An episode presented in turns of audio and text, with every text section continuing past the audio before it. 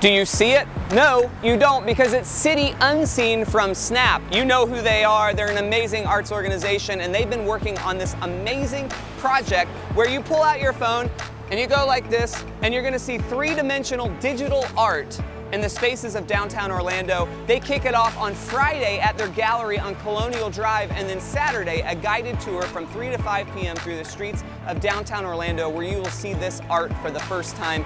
It's an innovative project. Don't miss it. And then the Orlando Philharmonic this weekend presents The Planets. If you've never been to an Orlando Philharmonic concert, now is your chance.